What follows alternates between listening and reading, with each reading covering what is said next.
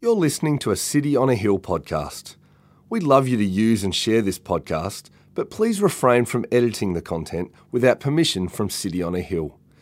If you'd like to know more about our church, or if you'd like to donate to the work of City on a Hill, please visit cityonahill.com.au.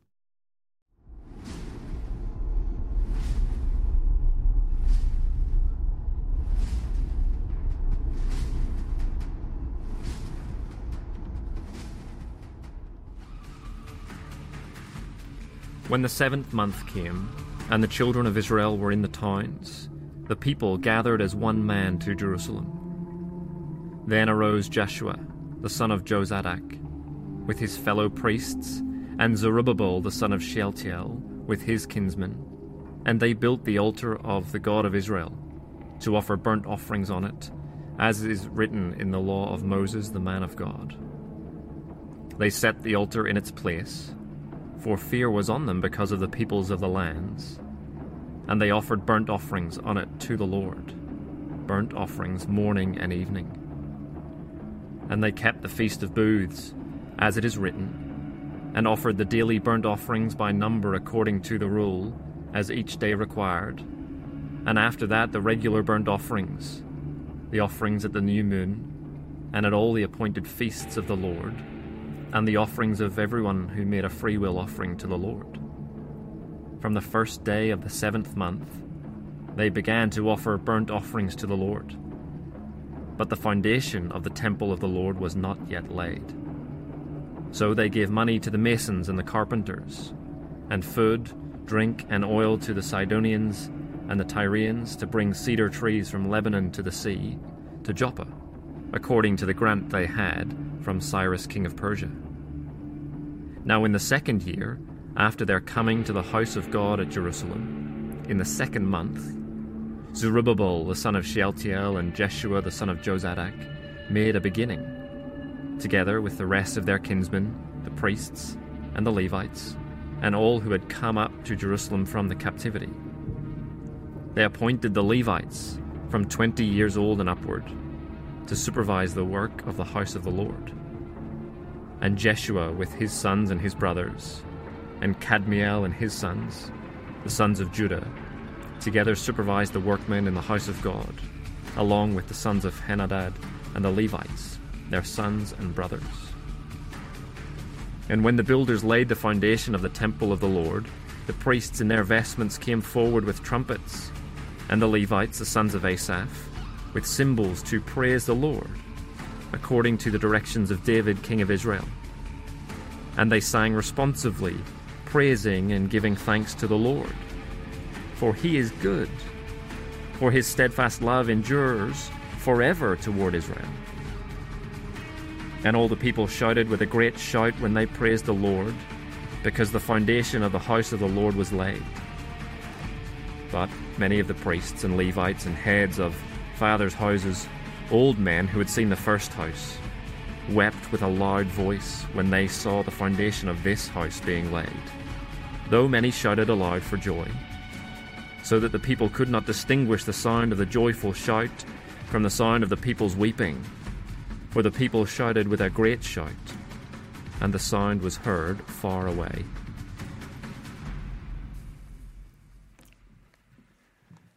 Good morning again, everyone. How are we? Good. Well, again, a special welcome to our visitors and newcomers, and also those now tuning in online, and a big welcome to City on Hill Wollongong. Why don't we put our hands together for Wollongong who are tuning in? Hey, we love you guys. Joel, we, we, we hope you're feeling better uh, and we are cheering you on. Uh, we're going to be in Ezra chapter 3 today, uh, so keep those Bibles open, keep those screens uh, alive, uh, but we're going to pray. Let's dive in. Gracious God, we thank you for your word, and we thank you that your word is truth. Lord, would you this morning sanctify us in your truth? Come and fill us and lead us by your Holy Spirit. Make Jesus big to us today, that we might make sense of Ezra chapter 3 in light of who you are and what you've done for us. In Jesus' name, amen.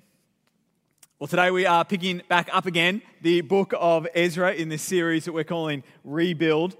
And last week, you might remember, we kicked off with this incredible story of the pagan king, King Cyrus, releasing and sending the people of God back to the promised land, back to their homeland there near Jerusalem.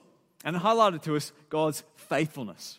That God did not forget them, God did not let them down. And that means that God will never let you down. Well, today we uh, pick up the story again, and the building work now gets underway. And I hope today to help you make sense of something. See, on Easter Sunday, we uh, celebrated the historical reality that Jesus, though dead and buried and put inside a tomb, walked out of that tomb alive and well. As the angel said to the women there, He is not here, for He is risen, as He said He would. And because Jesus has risen and walked out of the tomb, there's a point of difference between Christianity and every other world religion, particularly when it comes to our places of worship. See, every other religion has places of worship that they build around the grave sites of the people that they follow, their religious leaders. I've got a couple of examples behind me on the screen. The first is the uh, Temple of the Sacred Tooth in Sri Lanka. Uh, this is the, uh, a, a, temple built around the uh, discovery of a tooth of Buddha. And so it's become a, a Buddhist temple, uh, and uh, many, many people, Buddhists, flock to this temple to uh, be around the tooth of Buddha, to, to pray there, to meditate there, uh, to uh, worship there. We could turn to the cemetery of Confucius in China. This is where those who follow Confucianism uh, come to pay their respects to their leader. This is where he is buried. And here they come and they pray and they meditate and they worship. Or we could think about the Mosque of the Prophet in Medina. This is where the Prophet Muhammad of Islam is buried, just under that green dome there. And every year, millions of Muslims descend upon Medina to pray and to worship on this very spot.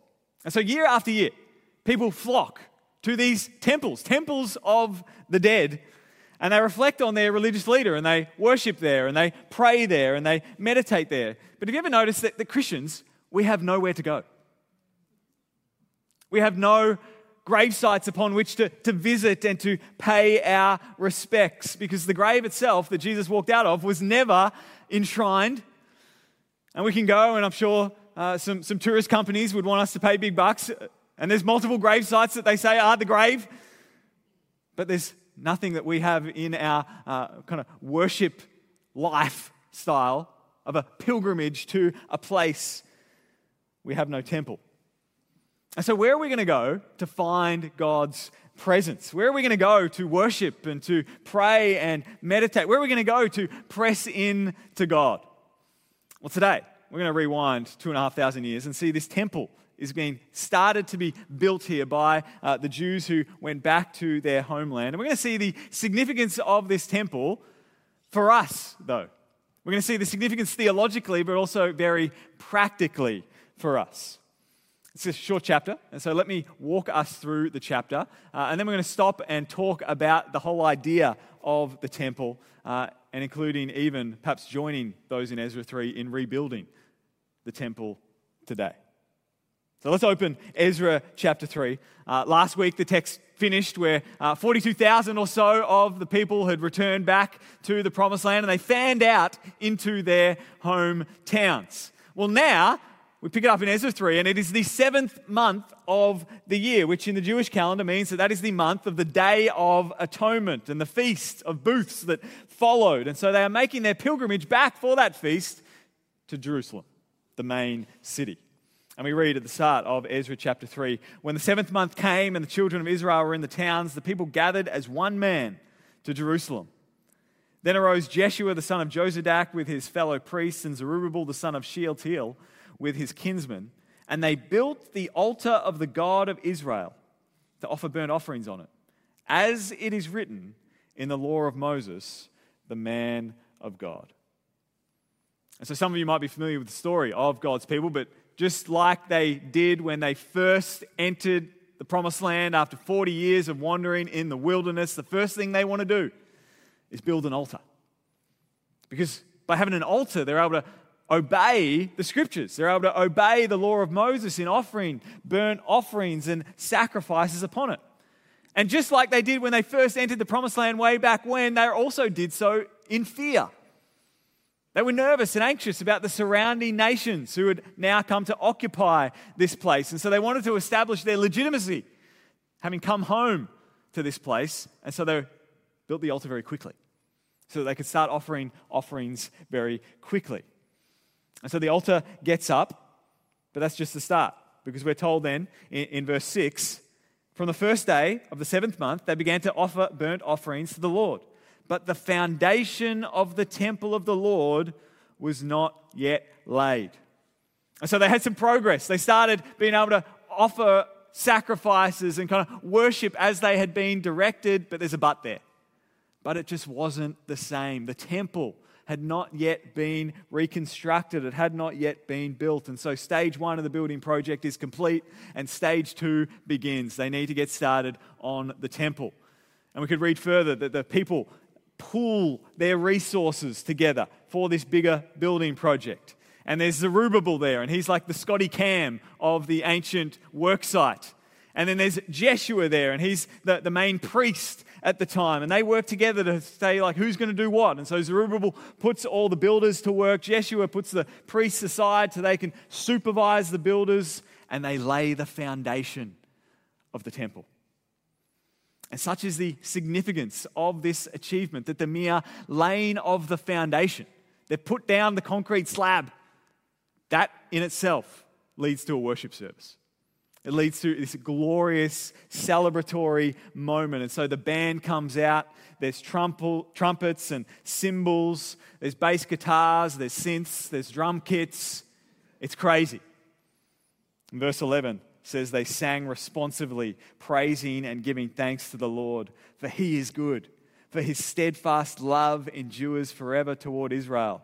And all the people shouted with a great shout when they praised the Lord, because the foundation of the house of the Lord was laid.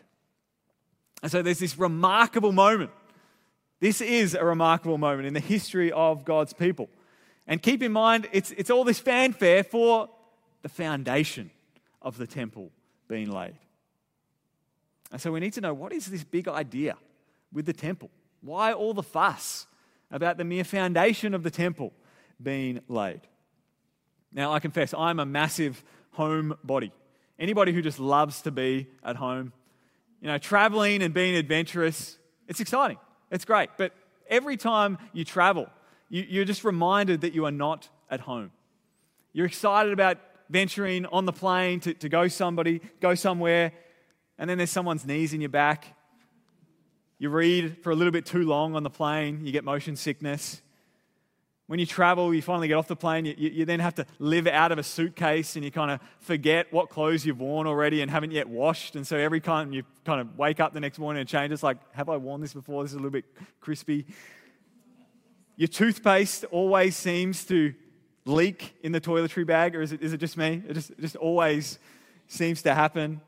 It's just always a reminder that you are not at home. And so traveling is awesome, but there's just that no, no greater feeling than unlocking the front door and walking on through the front door after you've been away. That first night in your own bed with your own pillows. It's like an appetizer for heaven. And that sense of coming home is a little bit like the sense of what these people will have been feeling here in this chapter. But even more than that, there's a sense that also God's glory, God's own very presence, also needs a home. See, a pop up tab- tabernacle was, was, ta- was fine when they were kind of in the wilderness. Yet when they came out of the wilderness, there was this need, this angst amongst God's people. God can't keep living in a tent. He needs a home, a temple. And so the first temple was built by King Solomon. And there's a conversation that God and King Solomon have after he's been commissioned to build it. And in the course of the conversation, God expresses his desire to make a home with his people. He says in the book of 1 Kings, I've heard your prayer and your plea, which you have made before me. I have consecrated this house that you have built by putting my name there forever. My eyes and my heart will be there for all time. And so there was this finally, we're home. God was settling in with his people, attaching his name to them forever. And so, fast forward from then to this moment that we're reading about now. It is a particularly huge moment for people who have been exiled for 70 years to finally themselves feel like they've come home. And yet, the God that they worship, the God that they live with, the God that they dwell with, is not yet here. And so they are so celebratory when it starts to happen and the foundation is laid. Because by building this temple, God is moving back in with them. Now, that thought leads to how this moment is also significant for us. This idea of the temple is also significant for us. There's a few layers that we should know about as we consider a chapter in the Old Testament talking about the temple. There's a famous moment in one of the biographies of Jesus where Jesus walks through the temple of the day. And it appears that he has a meltdown because he's walking through the temple and he's noticing that there are people who are making this temple feel the vibe is like the, the stock exchange on Wall Street. Like there are just buyers and sellers absolutely everywhere. It is chaos. And so Jesus kind of finds a corner in the, in the temple and he starts to fashion a whip together. And he goes crazy. He starts whipping everybody out of the temple, the buyers and the sellers of animals there. And then he says something profound. He says, Destroy this temple and in three days, I'll raise it up. And the religious leaders at the time were like, this guy's crazy. What, what, are you talking about? It's taken 46 years to build this temple, and you're going to raise it up in three days? But then we're told that Jesus was speaking about the temple of his body. When, therefore, he was raised from the dead, his disciples remembered that he had said this, and they believed the scripture and the word that Jesus had spoken. So, hear what Jesus is saying. He's saying that by his coming. He is bringing such a change that God's presence would no longer be at home in a building. No, God's presence was here in Christ. God's presence had come to the world in Jesus. Jesus coming to earth was God's presence coming to earth. This is why in every one of the biographies of Jesus, they make a big deal about this. Particularly in, in John chapter 1, it says that the Word, Jesus, became flesh and dwelt among us. And in the Greek, you might have heard before that that means he tabernacled among us. Jesus came and templed among us. That's why it's a big deal when Jesus died and this massive giant curtain was torn down the middle that allowed entrance into the Holy of Holies in the temple, into the very presence of God. Because Jesus is God's presence on earth. And when you trust in Jesus, it's as if you are walking through on in to God's presence. And so, this is why we're not venerating a tomb. This is why you and I have not already, by this point in our lives, booked a trip to go to Golgotha and make that like the goal of our lives to get where Jesus died because Jesus is alive. He is living and he is active. And the message of the gospel is that each and every one of us, because of our sin, we have voluntarily walked out of God's presence. That we have ignored and rejected God's purposes and God's plans for our lives. But such is God's love for us that Jesus came to bring God's presence back to us, to, to live the perfect life, to die a sacrificial death, to rise victoriously. So that by trusting in Him, by having our sin exchanged for his righteousness. We might be reconciled with God and we might be welcomed back in to the presence of God. That we might live in the presence of God, in relationship with him.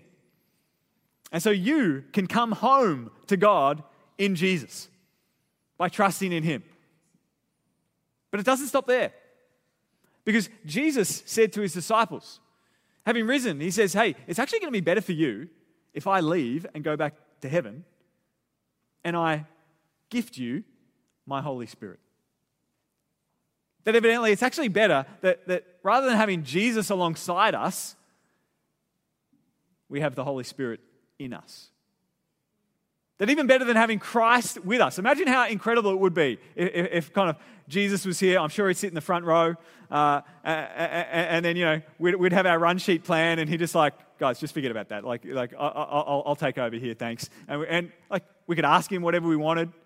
We could talk about things that are on our heart, and, and he would just kind of drop wisdom bombs. Like, absolutely everything is just truth and, and cuts to the heart and comforting and, and loving. Jesus says, hey, it's better rather than me being with you, it's better that I be in you. And so the Holy Spirit comes at the beginning of the book of Acts. And it turns out that when we come home to God in Jesus, God makes his home in us.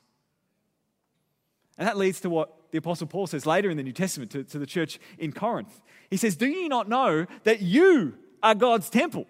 And that God's Spirit dwells in you. If anyone destroys God's temple, God will destroy him.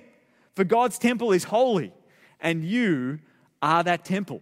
And the you there isn't a, a, personal, individualistic you, it's a, it's a corporate you. It's you, the church, are God's temple. And so he is saying that the people of Jesus, those who follow him, if you call yourself a Christian today, you, together, us, we are God's temple. That God is building in the world. We heard about this in, when we did First Peter, didn't we? That you are living stones being built up by God into a spiritual house. And so consider what this means. The significance and the glory of this moment we read in Ezra chapter 3 that the mere foundations of the temple has been laid. God is coming home to live with his people. Well, it matches the significance and the glory of what God is doing in us and with us as we gather and we build the church local and we build the church global. God is using us to rebuild his temple today.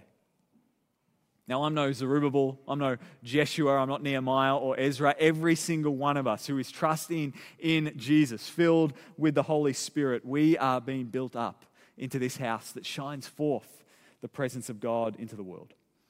And so don't let the, the commonality of what we are doing fool you here. Friends, don't let the, the community centre fool you. If you're in Wollongong, don't let the visitor centre fool you. Don't let the, the mundane vibe and feeling of what we're doing. Don't let the struggle of getting the kids up this morning, getting them dressed, putting them in the car, getting here on time. Uh oh, we're three minutes late. Oh. No, you're part of something glorious. You're part of something amazing. You're part of something significant and incredible. And so I want to consider for the time that we have left this chapter and what we actually might be able to learn from the example of these people in rebuilding the physical temple way back when, that we might be able to glean for what it looks like to rebuild God's temple today, the church today, both local and global. And so, specifically, I have from this text four marks for a rebuilding church. Uh, three point sermons, uh, so last week. It's about four point this week. Four marks of a rebuilding church. I'll go through them quickly because there's four. First one is that we see that these people were a people convicted by God's word. Did you notice that the, the angst that they have upon them when they first gather there in Jerusalem is, man, we're going to get an altar up. Have you read the law of Moses? We're going to, get an altar up. We're going to start offering offerings and, and, and sacrifices here. They had this, this angst within them because they knew God's word. When you cut them, it bled the Bible. And then we see at the end, when they finally lay the foundations of the temple, what comes out of their lips? It's a psalm, a song of David. The Bible is naturally influencing them, guiding them. They are convicted by God's word. Now, throughout the history of the church, the church has been described before as the creature of the word. You and I, we grow through food, at Easter and Christmas, sometimes we grow a little bit more. If you're like me, maybe it's every weekend. But for the church, how does the church grow? The church grows by God's word. It is the protein for the church. And so when we think about building a city, a city on a hill, what's going to build us is the Bible. And so are you convicted of the, the truth of God's word? Do you feed upon God's word? Theologian J.I. Packer has this, this uh, illustration where he says, Imagine how cruel it would be if we took someone from some foreign culture, some completely different part of the world, let's say an, an Amazonian tribesman, and we just plonked them somewhere in the middle of Australia, maybe, maybe in Alice Springs or maybe right in the middle of one of the, our, our major cities. No concept of the English language, no idea of Google Maps and how to navigate life, no money, no help at all. And we expected them to live a life. Well, we are just as cruel to ourselves. If having been born into this world, we don't seek out the wisdom and the guidance, the language of the God who made it. And the God who has plans and purposes for us. The God who shows us what is right and wrong, beautiful and ugly, good and bad, true and false. That we're actually limiting ourselves by not taking and heeding God's word. And so we need to be a people convinced of and convicted by God's word. And I know a lot of people come to our church because of the word. You kind of want the, the meat. You come for the teaching. But don't let what we hear on a, a Sunday mean that we neglect the Bible on a Monday. Let it be the opposite. That our approach to the Bible on a Sunday should drive us to be in the Bible all the more. Monday, Tuesday, and on and on and on. And so, as we become a people convicted by God's word, God's word will come out of us with conviction. That's the first. Second, we see in this text that these people are a people contributing to God's mission. The work needs to be done.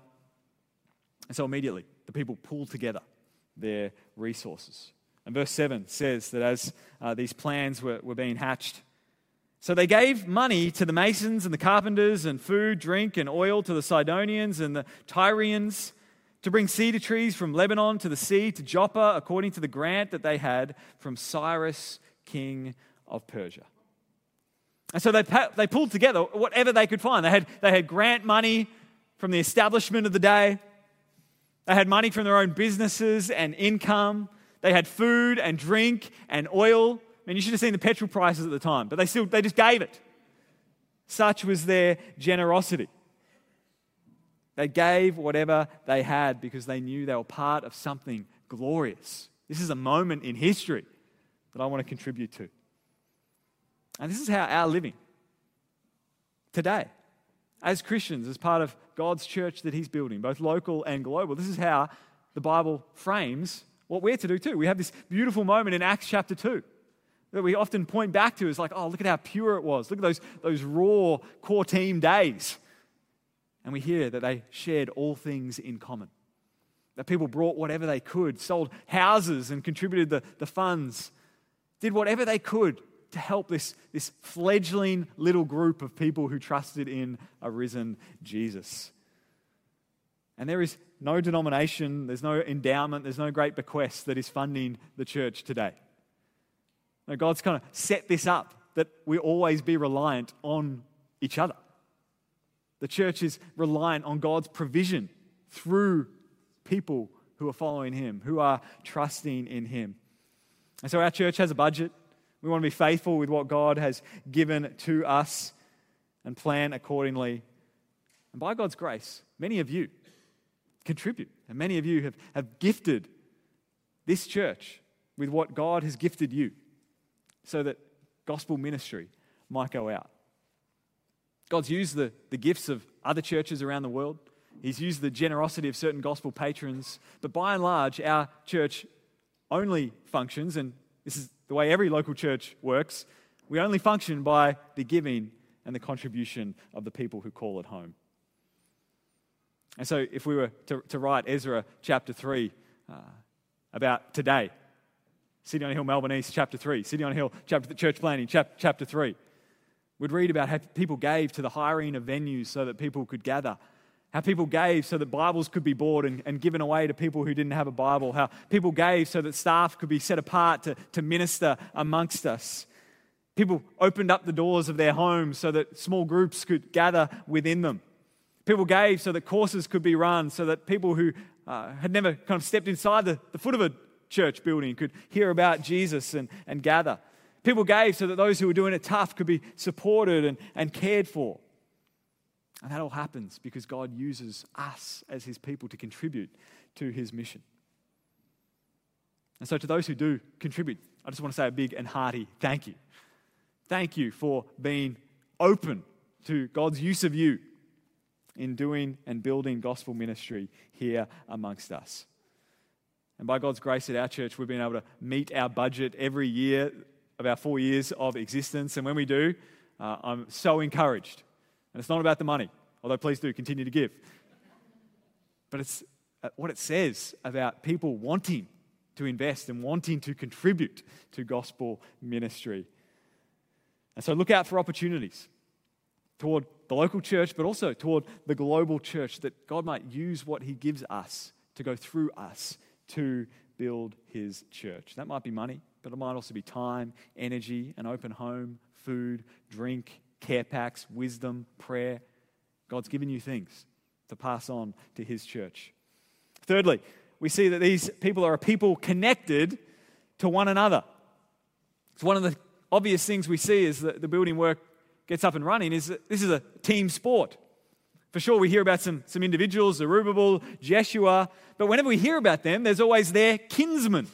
There's always their sons and brothers. There's, there's all the people working together, doing what they can with whatever they have to help. And in the New Testament, we see something very similar said about the church. That the eye can't say to the hand, hey, I've got no need of you. That the arm can't say to the leg, hey, I've got this. This is, this is all good. No, we need the whole body working together.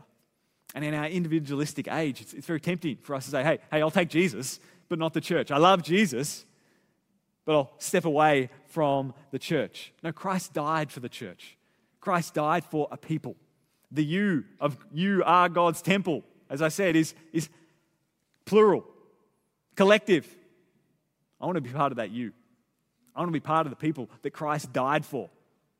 I want to be part of the church, as messy, as broken, as sometimes disappointing as we are. And so we're called to be a church that's connected to one another. I was reading recently a book with the kids on collective nouns. Always good to teach the kids the, the collective nouns of all the different animals, and some of them are very fitting. You know, a, a cackle of hyenas. Whoever came up with that, genius. A gaggle of geese. I heard that it's called a parliament of owls. Makes you, it's like politicians. Like, what are owls doing all day? Nothing. They're in parliament. You know, the collective noun, the collective noun for a group of Christians is a church. That there are no, there are no siloed Christians. There are no uh, Christians out there by themselves. No, we are part of the church, and we want to express that by being part of a church. And so we need to be together in the church. And so let me encourage you if you, you kind of feel yourself there within our church, don't stay on the fringe. Don't stay on the fringe of our church. Don't let church merely be a, a, place that you visit. Let it be a family that you belong to, that you dive into, that you open your life to. You know, we give three minutes every week for meet and greet time. It's not the time to, to go to the bathroom. It's not the time to pull out Twitter. And we give it because we want to remind ourselves that actually we're here for one another. We give time to one another to meet and greet each other. Some of us who are introverted have a heart attack at the meet and greet moment. It's to serve you, it's to push through that to serve you that you might be connected in our church. And so don't stay on the fringe. Don't come strategically after the music's already started and leave strategically when our heads are bowed and eyes are closed at the final prayer. We would love for you to stick around. We would love to know you and for you to be known by us. Get connected into the life of this community. And finally, we see in this text that these rebuilders are a people wearing their heart on their sleeve. We come to the, the conclusion of Ezra chapter 3, and the foundation is laid, and we hear about most of the people there shouting with shouts of joy. It's an incredible celebration. They are singing a psalm of David. But then we hear about the older people and some of them are mourning and weeping. And it's not that it's like this is just the ancient version of, of, of grumpy old man, kind of, oh, here we go again. No, their mourning is significant. Because these are the, the people who, who were there and they first they, they saw that first temple, the temple of Solomon. And having seen it now destroyed and crumbled, and having had to put the work in to relay the foundations, it reminds them of those glory days.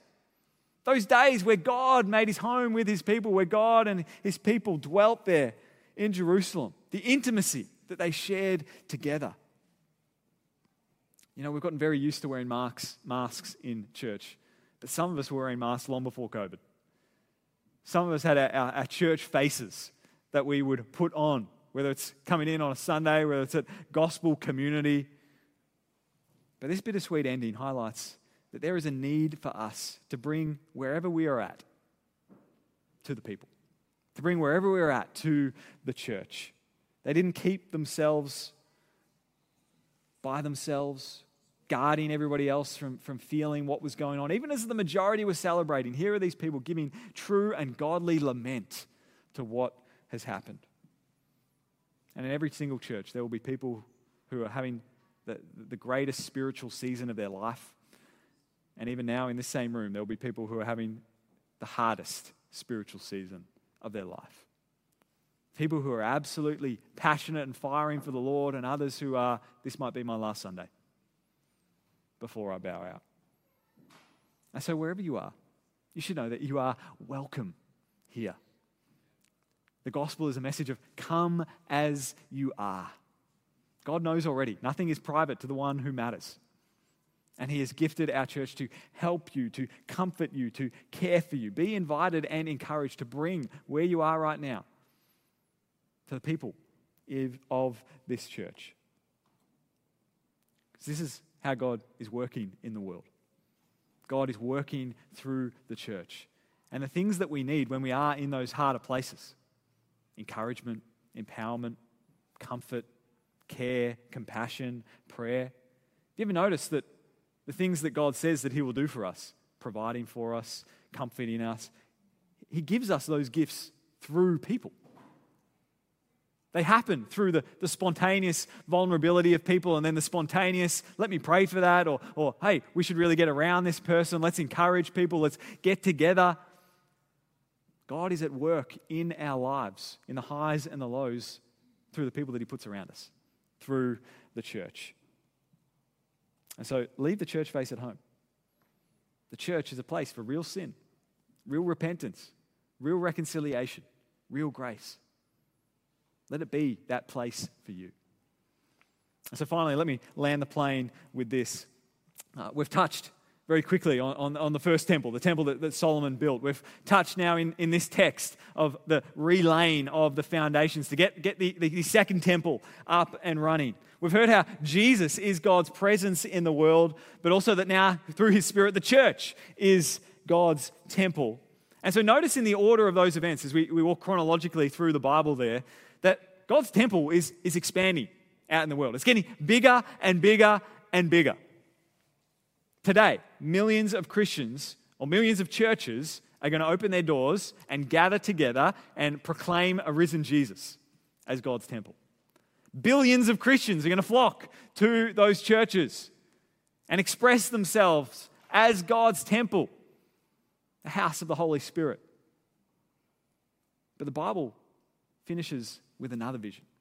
And so our thoughts about the temple wouldn't be complete if we didn't turn to Revelation 21, where John, the apostle, has this vision and he sees this. Then I saw a new heaven and a new earth, for the first heaven and the first earth had passed away, and the sea was no more. And I saw the holy city, New Jerusalem, coming down out of heaven from God, prepared as a bride adorned for her husband. And I heard a loud voice from the throne saying, Behold, the dwelling place of God is with man. He will dwell with them, and they will be his people, and God himself will be with them as their God. He will wipe away every tear from their eyes, and death shall be no more. Neither shall there be mourning, nor crying, nor pain anymore, for the former things have passed away. And then you get to the end of the, the train of thought or the vision, and John says, And I saw no temple in the city, for its temple is the Lord God, the Almighty, and the Lamb. And the city has no need of sun or moon to shine on it for the glory of God gives its light, and its lamp is the Lamb. You know, one day, all of reality, the whole heavens and earth, is going to be a temple. All of the world will be living inside a temple because the temple will be God Himself. The temple will be God's presence Himself. No mediated presence. There'll be no kind of messy, awkward church encounters during the meet and greet time. No disappointing, underwhelming experiences with other Christians. All of us will be there, purified, white, adorned for Jesus, and together in God's presence directly with Him. And so, this is where our world is going. Our whole world is on this trajectory to see God become the temple. And so, if you can get it into the bones of your convictions and the bones of your kind of trajectory of where your future is going, if you can get this reality down into your soul, then the work that we have to do here and now to build, to be convicted by God's word and hold on tightly to who God says that He is and what that means for us today. To be people who contribute and, and give all we can to what God is doing in the world right now. To be people who, who look out for each other and are connected to one another. And to be people who gather together as real people be ourselves, to be truly vulnerable with one another. All the, the work that we do in gospel ministry and building the church right now, it will pale in significance to that time and at the same time be shown to be incredibly significant as we've been working toward this future building project where God Himself is with us, where God will dwell directly with us. And so, this is why we do what we do, because we all want to make it. We want to trust in Jesus and keep on trusting in Jesus. And we want you to be there with us. And we want the people of your life, in your life who aren't here right now to be there with us. That together we might experience the presence of God directly, that we might dwell with Him in perf- perfection and in harmony. And so we're going to pray right now that we be empowered to keep our hand to the plow in seeing the church be rebuilt and continue to be built until this vision becomes a reality. That we might rebuild God's temple today because one day God will be the temple. Let's pray together. Gracious God, we thank you for the ways that you interact with your creation throughout history. That, Lord, you made a garden temple at the beginning that we, in following our first parents, walked out of that, rejected you, have gone our own way. And yet, you so want us in your presence, reconciled with you, that you loved the world so much, you sent your Son. That he might live our life, die our death, and rise again. We thank you for Jesus. That Jesus allows us, by faith in him, to come into your presence and to know you once again. And we thank you that even this experience we have today is just a foretaste of what's going to happen when we come to see you face to face, when our faith is turned to sight, when our mediated presence is no more and we dwell together with you.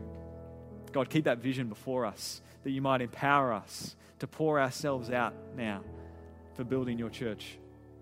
Lord, whether that's our local church, whether that's another local church, whether that's the capital C global church, Lord, we just pray that you would help us be people that are about the gospel going forth, that are about people who are far from you right now coming home to you, about people who are lost and dying in their sin, being made alive and found in you. Lord, stir our hearts to be about that to be about what you are about in the world, bringing your presence into the lives of those that you have made and those that you dearly love. And Lord, we confess that we so often are distracted with other things. We so often put other priorities in first place. And Lord, come and right our loves. Come and right our, uh, the order of our priorities right now. Do it by your Holy Spirit, we pray. And so help us worship now you for what you have done and what you are going to do in bringing us home to you. We pray this in the mighty name of Jesus. And all God's people said, Amen. Thank you for listening to our podcast. If you'd like to know more about our church, or if you'd like to donate to the work of City on a Hill, please visit cityonahill.com.au.